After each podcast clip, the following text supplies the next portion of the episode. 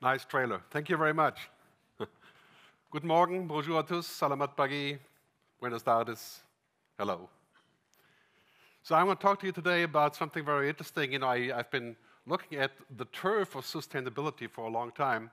And five years ago, people started asking me about how technology will be humanly sustainable. In other words, when we're, when we're constantly connecting on 5G networks with augmented reality and brain computer interfaces, are we still human? Is that sustainable? So I wrote a book on this, Technology versus Humanity. It's available in 10 languages. I have a couple of free copies with me. But basically, uh, in this world, you know, this is really what I do as a futurist. I, I don't predict the future, I observe the future. I think it's become very important in the last few years because God knows we're living in a crazy time. Every week there's a new innovation coming up. I always say science fiction is becoming science fact. Language control, voice computing with the computer, so called conversational computing, thinking machines, artificial intelligence, flying drones, drone taxis.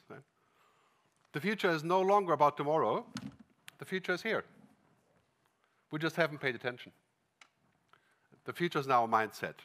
And I think if you work in sustainability, we're talking about you know, circular thinking, the mindset has to be futuristic.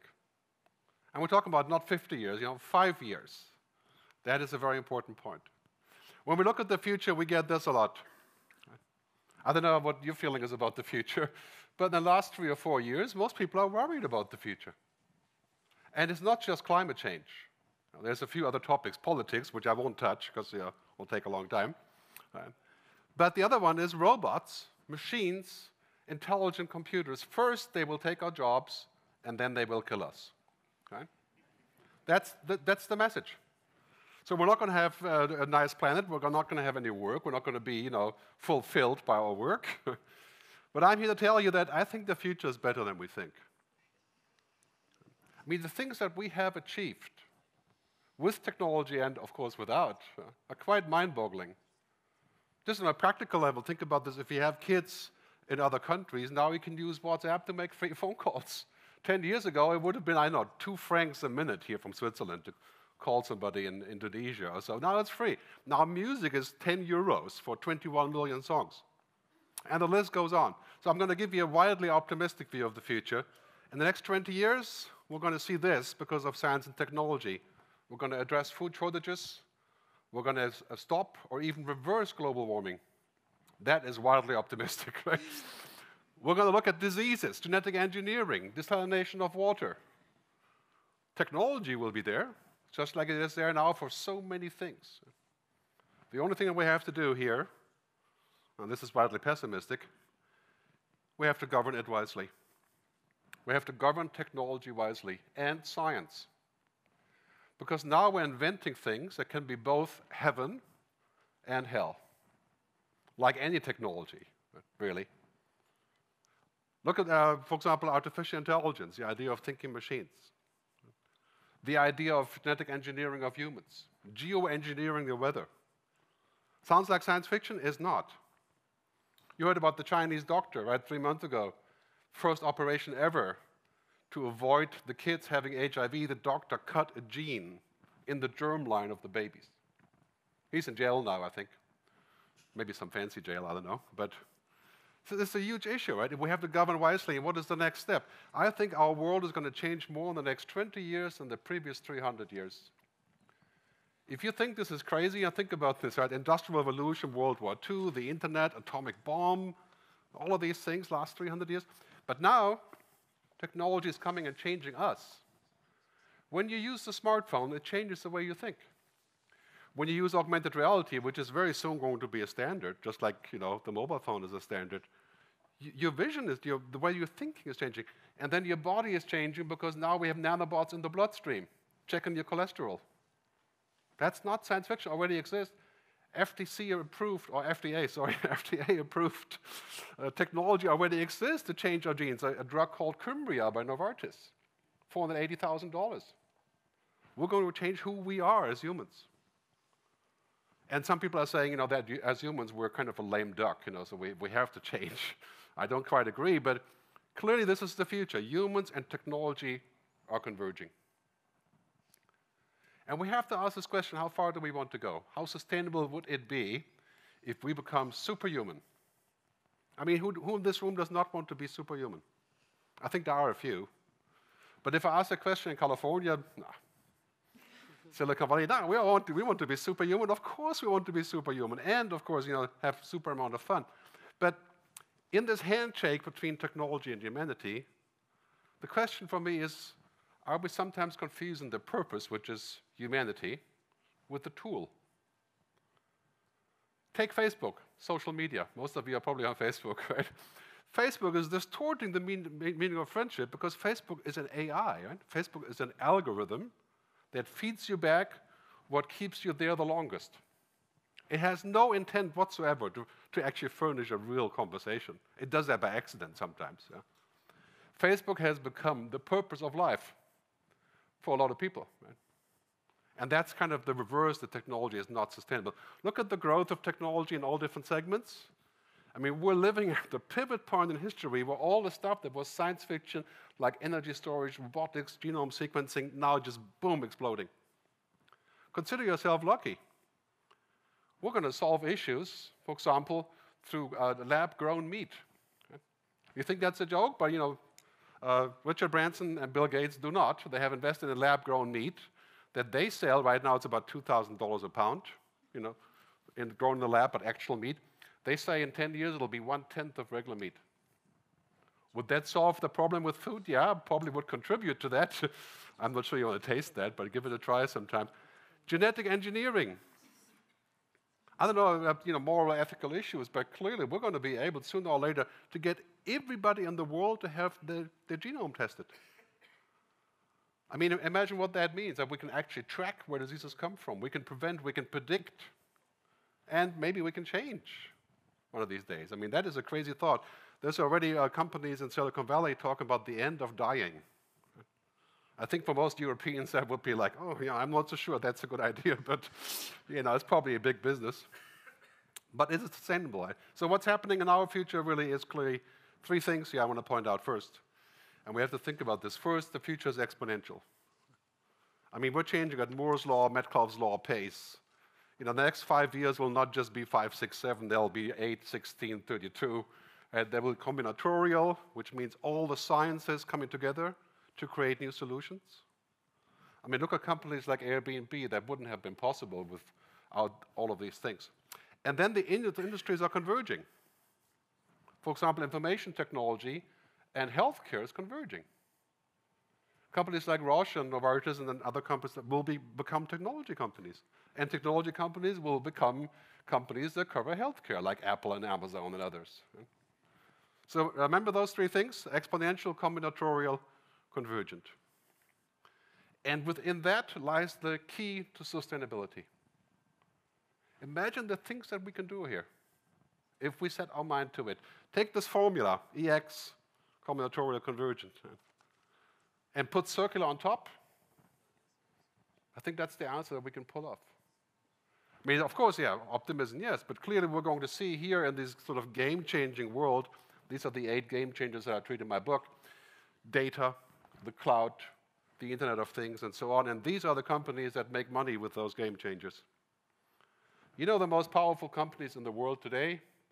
They're not oil and gas, or banking, or even the military. Well, some of those are the same, obviously. but who are the most powerful companies in the world? Data companies. Social networks, search engines, media platforms, what's called platformization. The top four companies on this list have more money than the GDP of France. They could buy France. Right. Just as an idea, you know. I mean, mind-boggling how we see this developing. So let me show you this short video to see what these companies are thinking. Of course I remember the code. It's 4452? Four, four. The sky looks amazing. I look amazing. I should take a selfie. Did I forget to lock the front door?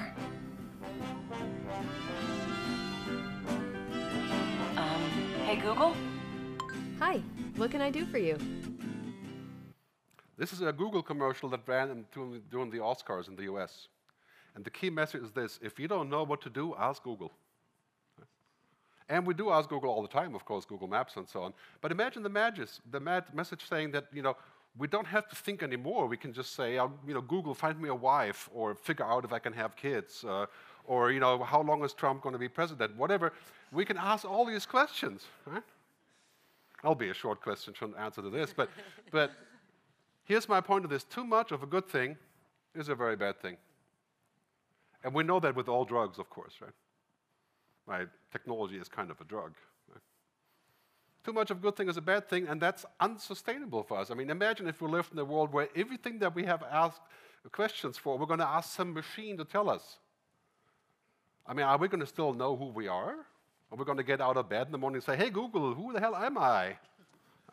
Can you tell me what is the purpose of my life? So, really, what's happening is that we have a second level of sustainability and of pollution. I call that digital pollution. And I'm a biggest polluter myself using it, so I know very well what it feels like. But what we are seeing today is essentially the side effects of digitization loneliness, connectivity problems, right? that we always have to be connected. We put the machine over the human. We, we have more relationships with the screen than we have with people. And this is only the beginning because technology is still pretty lame, believe me. In the next 10 years, we're going to see a, a, a boost that you would not believe. 5G will allow you to download a movie in one second and be on a virtual conference room in, in, in a hologram somewhere in the middle of the mountains. So here's the bottom line on this when we look at this, in order to address the unintended consequences, the externalities of technology, we're going to need new ethics, values, public debate, corporate accountability, because this, in 10 years, will be much, much bigger. Today, it's some of us worried about these things like addiction to cell phones. Eh? In 10 years, it'll just be everywhere. In fact, I think in 10 years, we can live in a virtual world. We don't actually have to really exist because we can connect to the internet, to the mobile networks. And, and this becomes a very big discussion I've put forth in my book, The Creation of a Digital Ethics Council. Let's call it the Digital Circular Council. Think about the circular economy in, in, in, a digital way. I mean, we need this. We don't just need an, a council that talks about digitization and transformation and you know all of these things that everybody talks about. I mean, digital transformation is the biggest hoax you can imagine. I mean, everything is going to be digital. right? So anything left is not going to be digital except for the top of Mount Everest, not even there. We need this. And there's a great quote from Tim Cook, the CEO of Apple, in Brussels just a little while ago. Technology can do great things, but it does not want to do great things. It doesn't want anything. That is so true.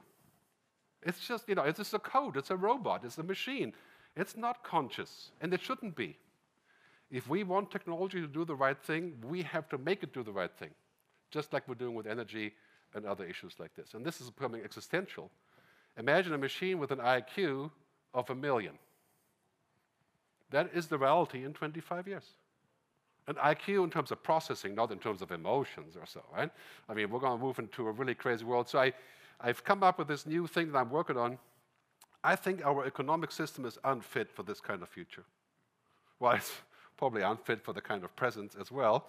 But four points here people, planet, purpose, prosperity. I think this is the new mantra of the stock market in less than 15 years. And I've been telling the Swiss government to have a stock market like that here the quadruple bottom line. Right? Because I think that within 20 years, our economic logic will change completely. And when we talk about work, right, this is one of the topics we want to talk about today, we're going to start separating work from money. Basic income has been discussed in Switzerland quite a bit. Right? There's no way around that in the next two decades. And we can fund it too, because we'll have abundant technology to support it. So this is a real challenge for us. You know, technology doesn't care about our desires. It has no ethics. I mean, it's just code, right? It's binary. Why would it care? But we have to care about ethics and what we want. Simple definition, it's the difference between what you have a right or the power to do and what is the right thing to do. Of course, the right thing to do isn't exactly a trivial uh, question, right? I mean, talking about finding an answer to that, right? But now moving into a future that's going from the simple thought of saying, if we're going to do something, how much does it cost? And, you know, does it work? And all these kind of things. Now we're going to why. we're doing something. Right? And who? It's becoming a key question. I think we'll see all the initiatives around us. We're moving to the cloud. We're moving to a world where everything is going to be in here. Right? Our healthcare records, our media, our music, everything. And artificial intelligence clearly is moving in this direction. First, sort of trivial assistance, you know, intelligent uh, assistance, IA, and then moving into a future where a machine can be generally intelligent. And this last point is like a moratorium waiting to happen. Right? I'm all for machines that can be clever, to help us, to assist us, but I'm not for machines that can be like us. I think that sounds like a death wish to me. You know, 20, 30 years, you know, we'll have to deal with that part. So the biggest risk in our near future, and particularly when it's about work, that we may actually gain total control of technology and unlimited power, but we're going to use it wrong. Like we will not distribute the, the po positive benefits. Right? We will not make it accessible. We will not, not, not, do the things that we have to do. So I need to come to the end, so I'm going to wrap a little bit quicker here than, than I, I wanted to really. But automation is a huge issue, right? When we think about what's happening, that's much bigger issue than globalization. Routine. I mean, every routine that we know will be done by machines sooner or later. I call this the end of routine. And I think that's terrible for people that only do routine. Like, there's very few actually, like maybe check out the supermarket, things like that. But driving, not sure. The end of routine is not the end of work. It's just the end of routine. Imagine if you can outsource your routine to a smart machine. Would you feel like you're useless? No, you would feel like you can do other things. The end of the routine is not the end of human work because this is the truth about us as humans.